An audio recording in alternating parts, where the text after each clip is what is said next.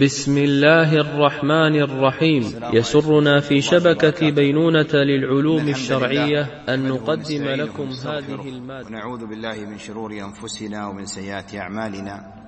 من يهده الله فلا مضل له ومن يضلل فلا هادي له. وأشهد أن لا إله إلا الله وحده لا شريك له وأشهد أن محمدا عبده ورسوله. أما بعد فإن أصدق الكلام كلام الله وخير الهدي هدي محمد صلى الله عليه وسلم وشر الأمور محدثاتها وكل محدثة بدعة وكل بدعة ضلالة وكل ضلالة في النار. في البداية وبعد شكر الله سبحانه وتعالى الشكر للشؤون الإسلامية والعمل الخيري ومركز رياض الصالحين على تنظيم أمثال هذه المحاضرات التي تهدف إلى توعية الناس بأحكام دينهم. عنوان كلمتنا فقه التيسير في الحج. فقه التيسير في الحج. لماذا الكلام على هذا الموضوع بالذات؟ لأسباب عدة. أولها اقتراب موسم فريضة الحج. فكان لا بد من مذاكرة أحكام هذه الفريضة التي هي ركن من أركان الإسلام. وطلب العلم متعين وواجب على مريد الحج. والنبي صلى الله عليه وسلم يقول طلب العلم فريضة على كل مسلم. فحتى يتقبل الله منك هذه العبادة فلا بد أن تؤديها كما أمر الله عز وجل بها وبينها النبي صلى الله عليه وسلم. هذا السبب الأول. السبب الثاني يحصل خطأ في تطبيق مقصد الإسلام العظيم وهو التيسير. مقصد التيسير في الأحكام الشرعية فيفهمه بعض الناس على غير الوجه الصحيح له. فيأخذ من الرخص فيترك بعض الواجبات ويفعل بعض المحظورات تحت شعار التيسير. مخالفا بذلك الأدلة الشرعية الصحيحة ومقاصد الشريعة الأخرى. وهذا يؤدي إلى اتباع الهوى ورد الحق. وربنا سبحانه وتعالى يقول فاحكم بينهم بما أنزل الله ولا تتبع أهواءهم عما جاءك من الحق. هذا التطبيق غير الصحيح أدى إلى التلاعب في بعض أحكام الحج. تحت شعار التيسير على الناس في الحج. حتى بدأ بعضهم كما ذكرت في التساهل في أداء الواجبات والتساهل في ارتكاب المحرمات. مخالفين قول نبيهم صلى الله عليه وسلم لتأخذوا عني مناسككم. ومن الأسباب التي تدعو للكلام على هذا الأمر بالذات استناد بعض من يفتي الناس إلى ما يسمى بفقه التلفيق. ما هو فقه التلفيق؟ يأتي ينظر في المذاهب المعتمدة فينظر أسهل الأقوال في هذا المذهب فيأخذ بها وأسهل الأقوال في المذهب الثاني فيأخذ بها. وأسهل الأقوال في المذهب الثالث فيأخذ بها. ليس لأنه الراجح عنده بل لأنه الأيسر. مثال ذلك الإمام مالك رحمه الله يرى أن طواف الوداع سنة. ليس بواجب ولا ركن. إذا نقول به لأنه أيسر فمن تركه فلا شيء عليه. طيب البقاء في عرفة إلى الغروب عند الشافعية سنة. إذا نأخذ بقول الشافعية. طيب المبيت بمنى عند بعض أهل العلم سنة. يجوز تركها. إذا نأخذ بهذا القول. وهذا ليس بصحيح. بل منهج فاسد يؤدي إلى التحرر من أحكام الشرع في هذه العبادة العظيمة. أخرج البيهقي رحمه الله تعالى عن إسماعيل بن إسحاق القاضي. قال دخلت على المعتضد فدفع إلي كتابا نظرت فيه وكان قد جمع له الرخص من زلل العلماء وما احتج به كل لنفسه. فعابه وشنع عليه أشد التشنيع هذا القاضي رحمه الله. فقال المعتضد لم تصح هذه الأحاديث؟ هذا الكتاب فيه أحاديث وفيه استدلالات ليست بصحيحة. فقال هذه الأحاديث على ما رويت عليه. ولكن من, من أباح المسكر لم يبح المتعة. ومن أباح المتعة لم يبح الغنى والمسكر وما من عالم إلا وله زلة. ومن جمع زلل العلماء ثم أخذ بها ذهب دينه فأمر المعتضد فأحرق ذلك الكتاب. إخواني الأفاضل من نعمة الله عز وجل علينا أن بعث الله عز وجل فينا هذا النبي الكريم محمد بن عبد الله صلى الله عليه وسلم. أرسله رحمة للعالمين. ومن رحمة الله عز وجل بنا أن أنزل عليه القرآن الكريم. وبرسولنا صلى الله عليه وسلم. وبهذا الكتاب أخرج الله عز وجل الناس من ضيق الدنيا إلى سعة الدنيا والآخرة. فكانت بعثته صلى الله عليه وسلم رحمة. يقول الله عز وجل واصفا هذا النبي الكريم صلى الله عليه وسلم لقد جاءكم رسول من أنفسكم عزيز عليه ما عنتم حريص عليكم بالمؤمنين رؤوف رحيم. لقد جاءكم رسول من من أنفسكم عزيز عليه ما عنتم أي يشق عليه ما يعنتكم ويوقعكم في الحرج. حريص عليكم في أن يرفع عنكم هذا الحرج وهذه المشقة وأن يجلب لكم أسباب السعادة في الدارين. ومن صفاته صلى الله عليه وسلم أنه بالمؤمنين رؤوف رحيم. ولذلك كانت شريعته صلى الله عليه وسلم خاتمة الشرائع لأنها أكمل الشرائع وأسهل الشرائع.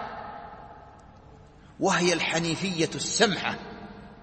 حتى قال صلى الله عليه وسلم لما سئل أي الأديان أحب إلى الله قال الحنيفية السمحة.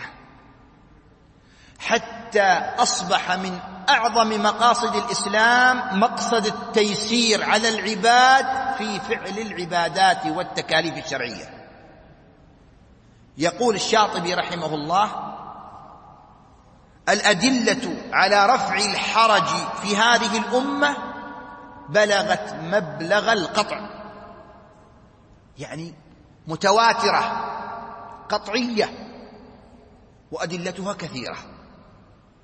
يقول الله سبحانه وتعالى يريد الله بكم اليسر ولا يريد بكم العسر.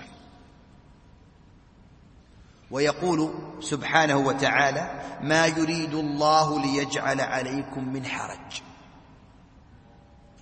نبينا صلى الله عليه وسلم يقول إن هذا الدين يسر ولن يشاد الدين أحد إلا غلبه. بل قواعد الإسلام تدل على هذا المقصد كذلك. قاعدة الإسلام الكبرى أو من قواعد الإسلام الكبرى المشقة تجلب التيسير. هذه قاعدة فقهية متفق عليها بين الأئمة. قاعدة لا واجب مع عجز فمن كان عاجزا تسقط عنه الواجبات. وينتقل إلى بدلها إن كان لها بدل. وتسقط عنه بالكلية إن لم يكن لها بدل. ولا محرم مع ضرورة. هذه القواعد تبين لنا سعة الإسلام وسماحته ويسره. ومع هذا اليسر ومع هذا الرفع للحرج أمر الله عز وجل بتعظيم هذه الأوامر وتعظيم هذه النواهي لأنه ما من أمر في الشرع إلا ويجلب مصلحة للعبد والمجتمع. وللعباد عموما في الدنيا والآخرة. وما من نهي إلا ويدفع عنهم من المفاسد في الدنيا والآخرة ما لا يعلمه إلا الله سبحانه وتعالى. تعظيم هذه الأوامر بفعلها واحترامها ورفعة شأنها وتعظيم النواهي بتركها واجتنابها دلالة على تقوى القلب لله سبحانه وتعالى. وأن هذا القلب متقي لربه عز وجل. يقول الله سبحانه وتعالى ذلك ومن يعظم شعائر الله فإنها من تقوى القلوب. يقول المفسر الشيخ عبد الرحمن بن ناصر السعدي رحمه الله تعالى يقول فأصل الأوامر والنواهي ليست من الأمور التي تشق على النفوس. الأمر والنهي الشيطان يظهره للإنسان مثل الثقل على على الإنسان. لكن من تأملها ونظر في المصالح التي فيها والمفاسد التي تدفعها علم أنها رحمة. يقول بل هي غذاء للأرواح ودواء للأبدان وحمية من الضرر فالله أمر العباد بما أمرهم به رحمة وإحسانا ومع هذا إذا حصل بعض الأعذار حصل التخفيف والتسهيل. ومن العبادات التي خصها الله عز وجل بمزيد تيسير الحج. ما السبب؟ لأن الحج عبادة بدنية. مالية. تحتاج إلى جهد بدني وتحتاج إلى مال. الصلاة بدنية الصوم بدني الزكاة مالية. لكن إذا جئنا للحج بدنية ومالية. ما تستطيع تذهب للحج إلا وعندك قدرة. حج فيه زحام فيه وقوف بعرفة في مبيت في طواف سعي يحتاج إلى جهد وتحتاج إلى نفقة لأسرتك ولنفسك وللحملة التي ستذهب معها. فلذلك خص بمزيد تيسير. سأذكر لكم بعض مظاهر التيسير في الحج سواء كان تيسيرا اصليا أو تيسيرا عارضا. حتى نعرف نعمة الله علينا بهذا التشريع. ولكن قبل ذلك أحب أن أذكر بأمور. هذه الأمور ينبغي على الحاج أو على مريد الحج أن يتأملها وتعينه بإذن الله تعالى على فعل مناسك الحج وأدائها حسب استطاعته وقدرته دون ملل ولا كلل. الأمر الأول النبي صلى الله عليه وسلم بين أن الحج مظنة المشقة. فقال صلى الله عليه وسلم أفضل الجهاد حج مبرور. أفضل الجهاد حج مبرور. لماذا سماه جهادا؟ يقول ابن حجر رحمه الله تعالى وتسمية الحج جهادا إما من باب التغليب أو على الحقيقة. والمراد جهاد النفس لما فيه من إدخال المشقة على المال والبدن. فالحج فيه مشقة. لكن المشقة هذه زائدة عن الحج أم في مقدرة المكلف والعبد؟ في مقدرة المكلف والعبد. فيضع مريد الحج هذا في ذهنه. أنت ذهبت إلى الحج لم تذهب لسياحة. أنت ذاهب إلى عبادة. هذه العبادة تحتاج منك أن تتعلم أحكامها لتؤديها كما أمرك الله سبحانه وتعالى. الأمر الثاني عظم الأجر المترتب على الحج. يقتضي من المسلم أن يسعى إلى تحصيل هذا الأجر قدر الاستطاعة بفعل المناسك التي أمر الله بها وبينها النبي صلى الله عليه وسلم. يقول النبي صلى الله عليه وسلم الحج المبرور ليس له جزاء إلا الجنة. طيب من؟ فمن زحزح عن النار وأدخل الجنة فقد فاز. إذا مطلب دخول الجنة مطلب عظيم. الحج من فضائله أنه سبب لدخول الجنة. لكن من الذي يحصل على هذا الأجر؟ من أدى الحج كما أمره الله. والجنة ماذا قال عنها النبي صلى الله عليه وسلم؟ حفت بالمكاره. إذا هناك في مشقة. وعلى قدر نقصان فعل العبد لتلكم المناسك على قدر ما ينقص من أجرك ومن ذلكم الفضل العظيم. قال صلى الله عليه وسلم من حج فلم يرفث ولم يفسق رجع من ذنوبه كيوم ولدته أمه. طيب من حج فرفث وفسق؟ هل يحصل على هذا الأجر؟ الجواب لا. اذا يا مريد الحج أنت ذاهب إلى تلكم البقعة المباركة ذات الفضيلة الزمانية والمكانية لأجل أن تحصل على هذا الأجر العظيم. فاسعى إلى أن تؤدي حجك كما حجه النبي صلى الله عليه وسلم. ليكن شعارك أحج كما حج النبي صلى الله عليه وسلم. الأمر الثالث أداء مناسك الحج كما أداها النبي صلى الله عليه وسلم من أركان وواجبات وتكميلها بالمستحبات مع تجنب المحظورات له الأثر البالغ في حصول مقصود الشارع من الحج ومناسكه. وعلى قدر النقص الحاصل في هذه المناسك يقع النقص في المقاصد المرجوة من الحج. الحج عباده لها مقاصد شرعية. من مقاصدها تحقيق التوحيد. الحج كله توحيد لله سبحانه وتعالى. من مقاصده تحقيق ذكر الله سبحانه وتعالى. له مقاصد كثيرة. فكلما بدأت تترك بعض المناسك بحجة التيسير تنقص هذه المقاصد المرجوة. ولذلك حرص الصحابة رضوان الله عليهم إخواني الأفاضل على متابعة النبي صلى الله عليه وسلم في أفعال حجه.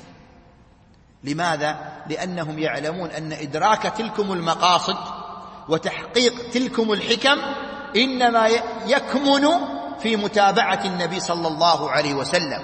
ولذلك قال صلى الله عليه وسلم لتأخذوا عني مناسككم.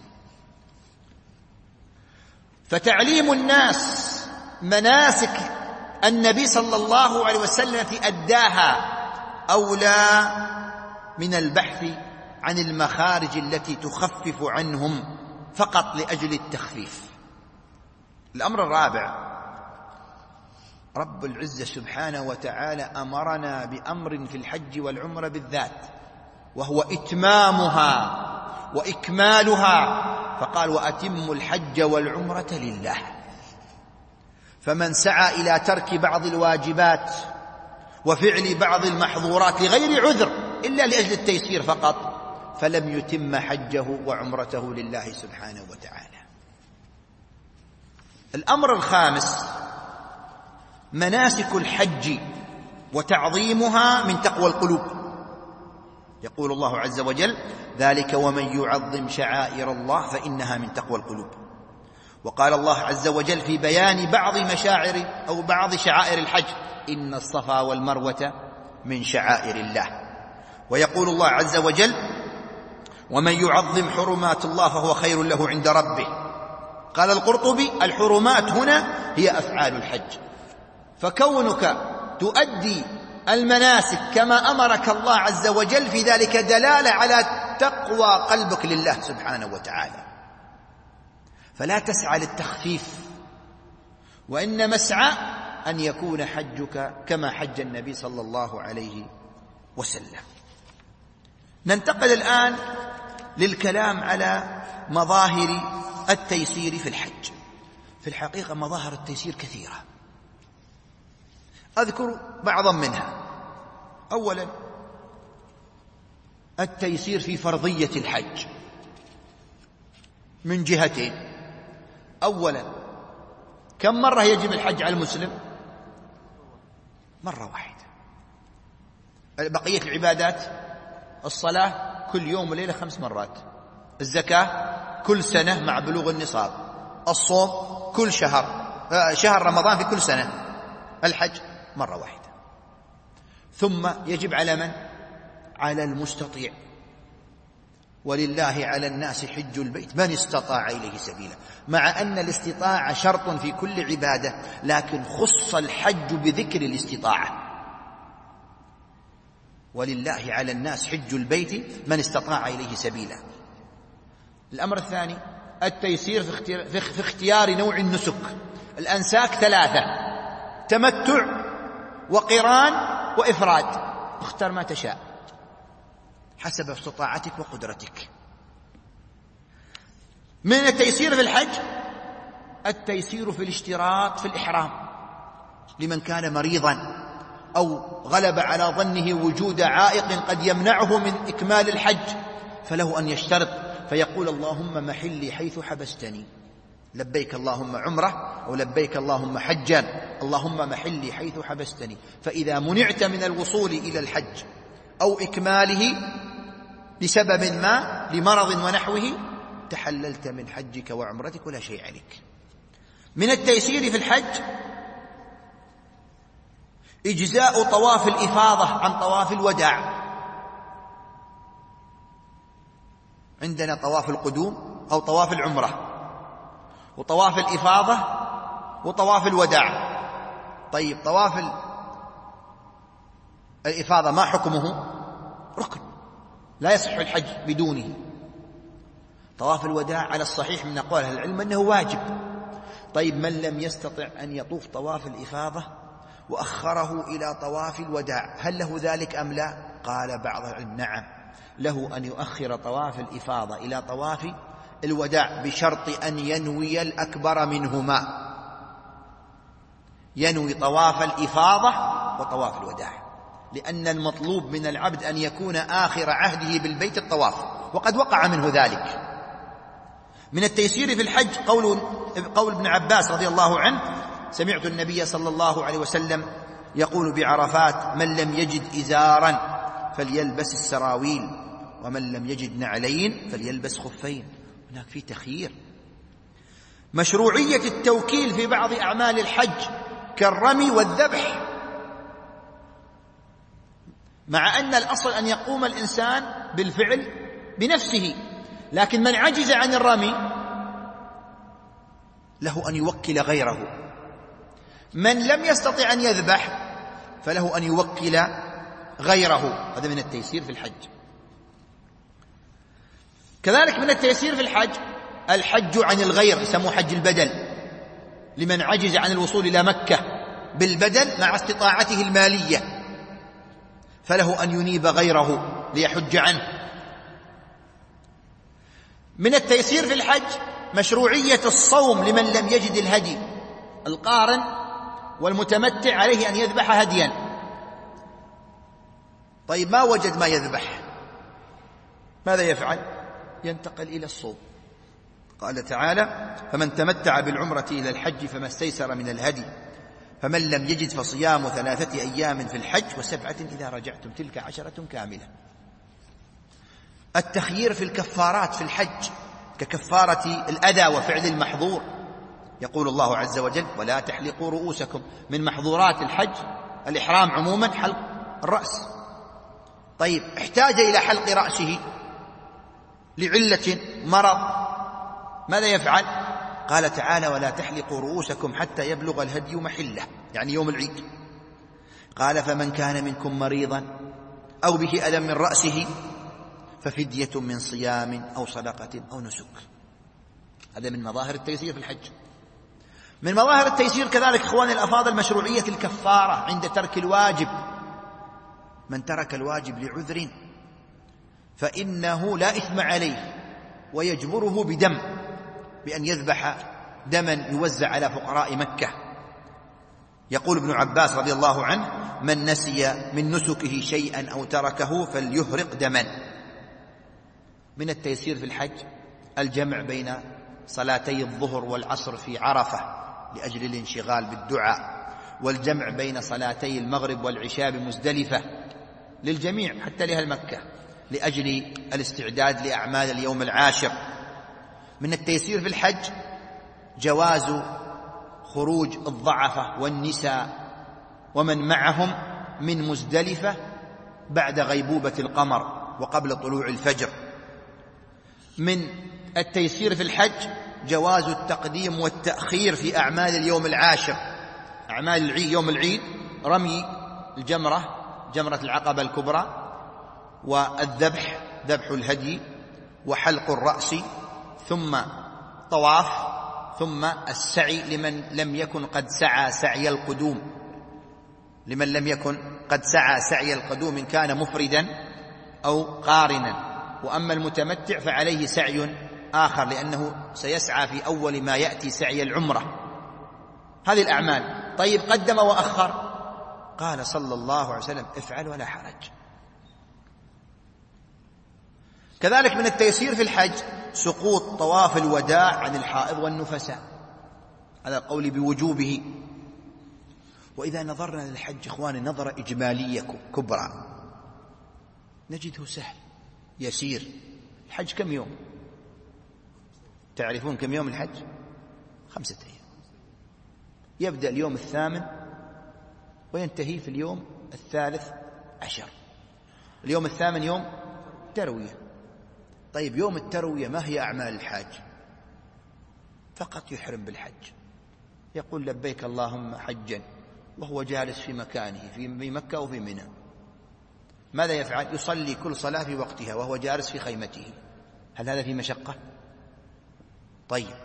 بعد ذلك اليوم التاسع يوم عرفة ينطلق الحجيج من مكة أو من من منى والمبيت في منى في منى سنة ينطلقون إلى عرفة ويجلسون بها إلى المغيب. ماذا يفعلون؟ فقط يدعون الله سبحانه وتعالى بعد الزوال يصلون الظهر والعصر ثم ينشغلون بالدعاء إلى مغيب الشمس.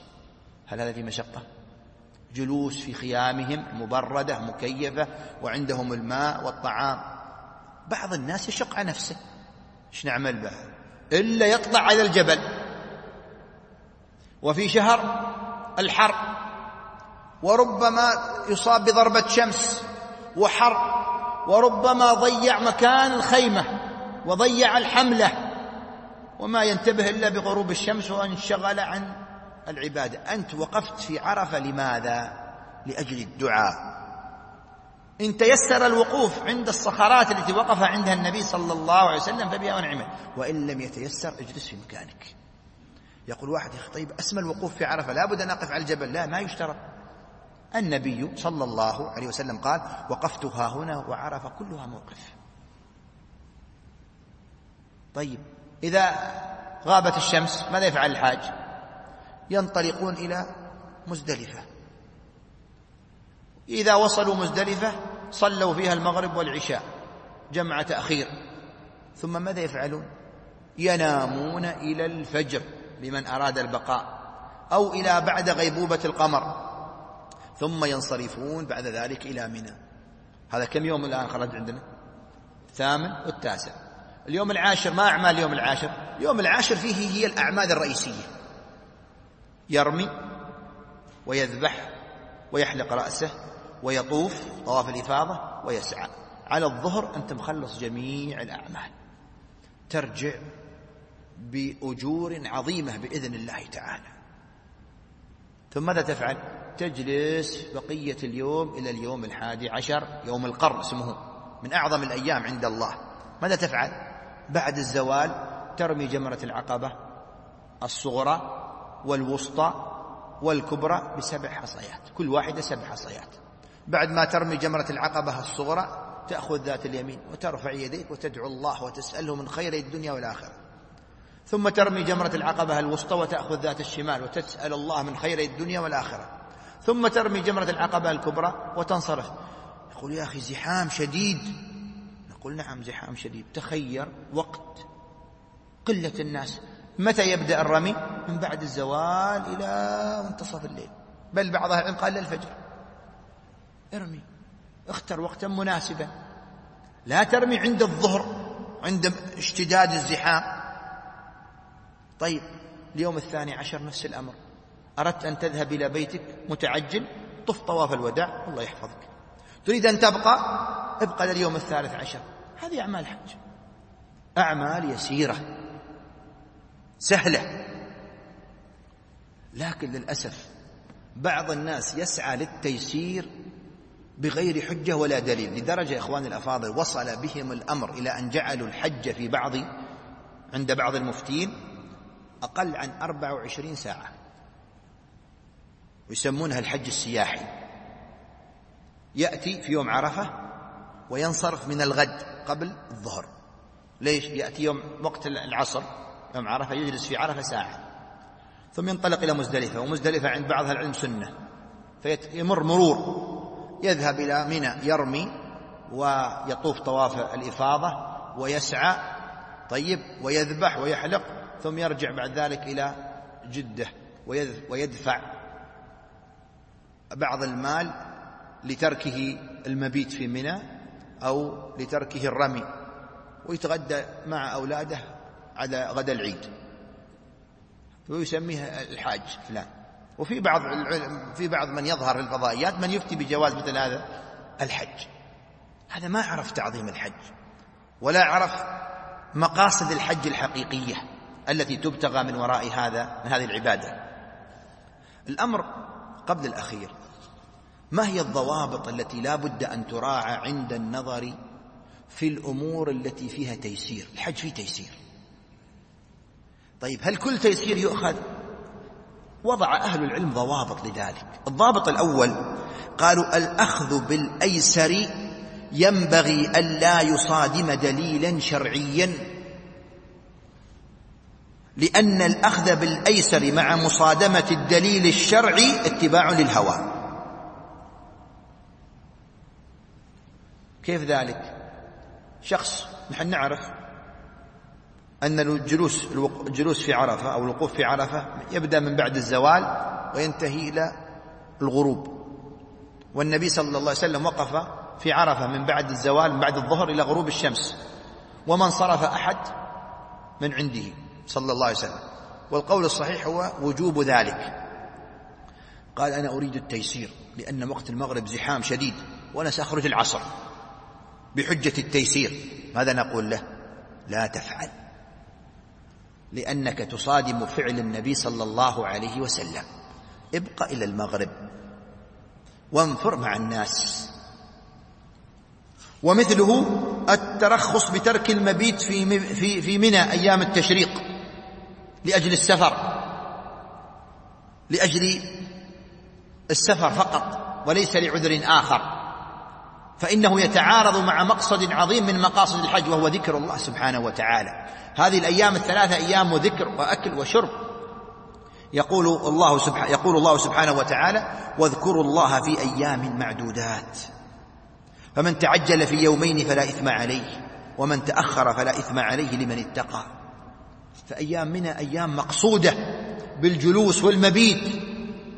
فكونك تأتي بهذا الحج السياحي ثم بعد ذلك يوم العيد تنصرف إلى بلدك وتدفع فدية أو كفارة ترك الواجب هذا ليس بصواب بحجة أن بحجة التيسير على الناس. الضابط الثاني عند الاختلاف ووجود أكثر من قول في المسألة فلا ينظر إلى القول الأخف بل الواجب الأخذ بما دل عليه الدليل الشرعي سواء كان أخف أو أشد. مثال ذلك الاختلاف في وجوب طواف الوداع. دل الدليل الصحيح على وجوب طواف الوداع. يقول صلى الله عليه وسلم ليكن آخر عهدكم بالبيت الطواف. وقال صلى الله عليه وسلم أو قال ابن عباس أمر الناس أن يكون آخر عهدهم بالبيت أي الطواف إلا أنه خفف عن الحائض. وقال صلى الله عليه وسلم لا ينفرن أحد حتى يكون آخر عهدي بالبيت الطواف. فإذا أنت أخذت بهذا القول المبني على هذه الأدلة فلا تقل صحيح هذه الأدلة صحيحة وقوية والقول قوي لكن القول بأنه سنة أيسر فنأخذ هذا الأيسر نقول لا خذ ما دل عليه الدليل الشرعي الصحيح. الضابط الثالث لا بد من تحقق العذر الداعي للأخذ بالرخصة والتيسير يقينا أو بغلبة الظن. لا بد من تحقق العذر الداعي للأخذ بالرخصة والتيسير يقينا أو بغلبة الظن وليس وهما. مثال ذلك المرأة الحائض يسقط عنها طواف الوداع. طيب متى يسقط عنها طواف الوداع؟ إذا كانت حائضا. طيب امرأة لم يأتيها الحيض تخشى أن يأتيها الحيض. تخشى. هل تطوف ولا لا تطوف؟ تطوف. لأن هذه الخشية وهمية. ممكن ينزل عليك الدورة غدا ليس اليوم. لكن لو نزلت عليها الدورة فإنها لا تطوف طواف الوداع ويسقط عنها. كذلك من يرخص له في ترك المبيت بمنى لعذر لا بد أن يكون هذا العذر, العذر صحيح. لكن شخص راح شر أغراض من السوق لأجل أن يرجع بالهدايا إلى أبنائه. وبقي هناك طول الليل. هل هذا يسمح له بترك المبيت؟ لا. وللأسف الشديد تساهل كثير من الناس في هذا الجانب بحجة أن هذا عذر. لدرجة في بعضهم يأتي ويقول للنساء خصوصا في يوم التعجل وكلوا أزواجكم في أن يرموا عنكم الجمار الثلاث. طيب لماذا؟ قال لأنهن مشغولات بالذهاب إلى السوق وشراء الأغراض والحاجات ولأجل الزحام. ننتبه إلى أن هذا الفعل ليس بصحيح. لا يجوز للقادر على الرمي أن يوكل غيره إنما يوكل العاجز. بل بعض أهل العلم يقول من عجز عن الرمي ثم قدر عليه في أيام التشريق وجب عليه أن يرمي. ولو وكل. فكون المرأة مشغولة بالتسوق لا يعفيها من الرمي. يقول قائل طيب الزحام والخوف من التهلكة. يقول اختر وقتا مناسبا. أنت أخي الكريم دفعت هذه الأموال الطائلة للحج. ليس لأجل أن تترفه لأجل أن تكسب المغنم. فاذهب وأد المناسك كما أمرك الله سبحانه وتعالى ولا تتساهل في ذلك. الضابط الرابع لا بد من وجود الدليل الشرعي على الأخذ بالرخصة والتيسير. فإن لم يرد دليل شرعي على الأخذ بهذه الرخصة لم يصح العمل بها. مثال ذلك رجل حاج محرم أراد الوصول إلى عرفة لم يستطع. وصل يوم العيد الصبح. ما حكم حجه؟ ما رأيكم؟ ما تقولون؟ رجل حاج لكن لم يستطع الوصول إلى إلى عرفة إلا يوم العيد. حج صحيح أم لا؟ معذور معذور لم يستطيع لعذر. آه ما تقولون؟ قبل الفجر. هذا جاء يوم العيد الصبح. هل نقول من باب التيسير حجه صحيح؟ أم نقول حجك باطل غير صحيح. لأنه قد فقد ركنا. الوقوف بعرفة؟ ركن. يقول صلى الله عليه وسلم الحج عرفة. فما دام أنه قد ترك هذا الركن فما نستطيع أن نقول لك شيء ولا تيسير عندنا. لماذا؟ لأن النص قاضي. على أن من فاته الوقوف بعرفة في ساعة في أي ساعة من يوم من ليل أو نهار في يوم عرفة إلى قبل طلوع الفجر يوم العيد. فاته الوقوف ولو ساعة فقد فاته الحج. كذلك مثال آخر ورد الدليل الصحيح على جواز تقديم بعض أعمال الحج يوم العاشر. فلو جاءنا شخص قال يا أخي أنا طفت طواف الإفاضة وسعيت سعي الإفاضة وأخرت الرمي. ما حكمه؟ صحيح. لماذا؟ مع أن النبي صلى الله عليه وسلم أولا بدأ بالرمي ثم الذبح ثم الحلق ثم الطواف. لأن النبي صلى الله عليه وسلم سئل عن ذلك قال افعل ولا حرج. إذا ورد الدليل الشرعي على هذه الرخصة. الضابط الخامس لا بد أن يعظم الحاج شرائع الحج أمرا ونهيا. وعدم قصد الرخصة دون حاجة حقيقية. أسألكم في الصلاة من نسي واجبا من واجبات الصلاة ما حكمه؟ يسجد سجود السهو. طيب لو دخل الإنسان إلى الصلاة وهو متعمد ترك هذا الواجب وقال سأسجد سجود السهو ما حكم صلاته؟ باطلة. الحج كذلك. هذا ذاهب إلى الحج ويقول أنا لن, أبا لن أبيت في منى ولن أرمي الجمرات ولن أطوف طواف الوداع. نقول له هذا حجك غير صحيح أو نقول فعلك غير صحيح. متى نقول اذبح؟ إذا تركه لعذر. متى نقول أد الكفارة؟ إذا تركه لسبب. طيب أنت ذهبت الحج. إذا الحج لأجل أن تكسب الأجر. والنبي صلى الله عليه وسلم يقول من حج فلم يرفث ولم يفسق. رجع من حجه كيوم ولدت أمه. طيب ما حكم ترك الواجب متعمدا؟ الإثم. اكتسبت إثما. إذا لابد إخواني أن ننتبه إلى شرائع الحج ومناسك الحج لعل الله عز وجل يتقبل منا. أخيرا الواجب على المستفتي في الحج عموم خصوصا والمستفتي عموما أن يتحرى من يثق في علمه وديانته حتى يسلم له دينه وتسلم له عبادته. يقول سفيان الثوري إنما الرخصة من فقيه وأما التشديد فيحسنه كل أحد. وقال سحنون وسحنون من أئمة المالكية يؤخذ هذا العلم من الموثوق بهم في دينهم المحسوس بخيرهم. فإن أخذوا بالتشديد فعن علم وإن أخذوا بالرخص فعن علم. وأما اليوم بعض الناس في الحج بس يشوف واحد في لحية قال يا أخي عندي سؤال. لا اسأل من تثق بعلمه. أنت في مجال الطب لا تسأل إلا مختص وفي الهندسة لا تسأل إلا مختص. في أمور التخصصات الدينية ما تقبل من أي أحد. طيب ليش في الدين تسأل كل أحد؟ والقاعدة عند بعض العامة يقول عقها في رقبة عالم والقى ربك سالم. لا ما هو بصحيح. حتى أنت أيها العامي ستحاسب على الشخص اللي اخترته بالسؤال هذا فلان مشهور بالتيسير. هذا كل حاجة عنده أفعل ولا حرج. حتى لو فعلت الكبائر. افعل ولا حرج. والثاني لا والله معروف بأنه صاحب دليل. تذهب إلى من؟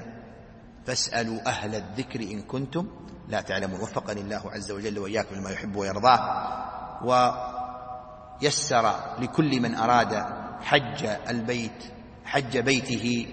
وحفظ الله حجاجنا وردهم سالمين وتقبل منهم عباداتهم. إنه سبحانه وتعالى على كل شيء قدير. الدروس المباشرة والمسجلة والمزيد من الصوتيات يرجى زيارة شبكة بينونة للعلوم الشرعية على الرابط بينونة دوت نت وجزاكم الله خيرا.